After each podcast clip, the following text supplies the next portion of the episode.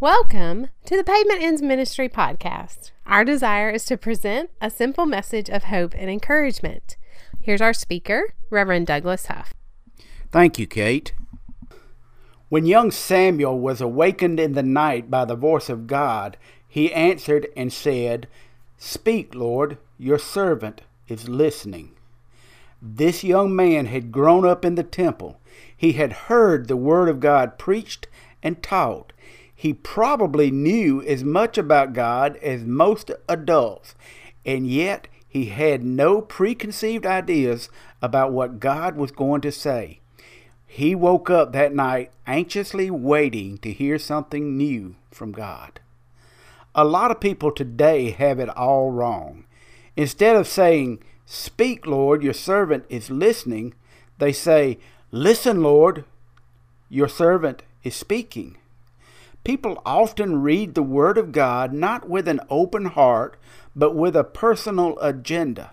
They don't want to hear what God has to say, they want God to say what they wish to hear.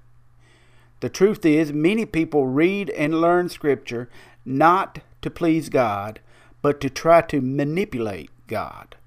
Some people read the Bible looking for passages that seem to support their twisted ideas of righteousness.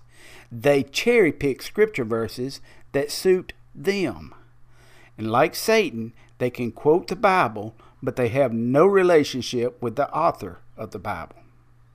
I remember hearing an old preacher say, If you are reading the Bible to learn about God, stop it.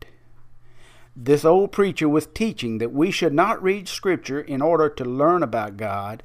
Instead, we should read His Word in order to rest in His presence.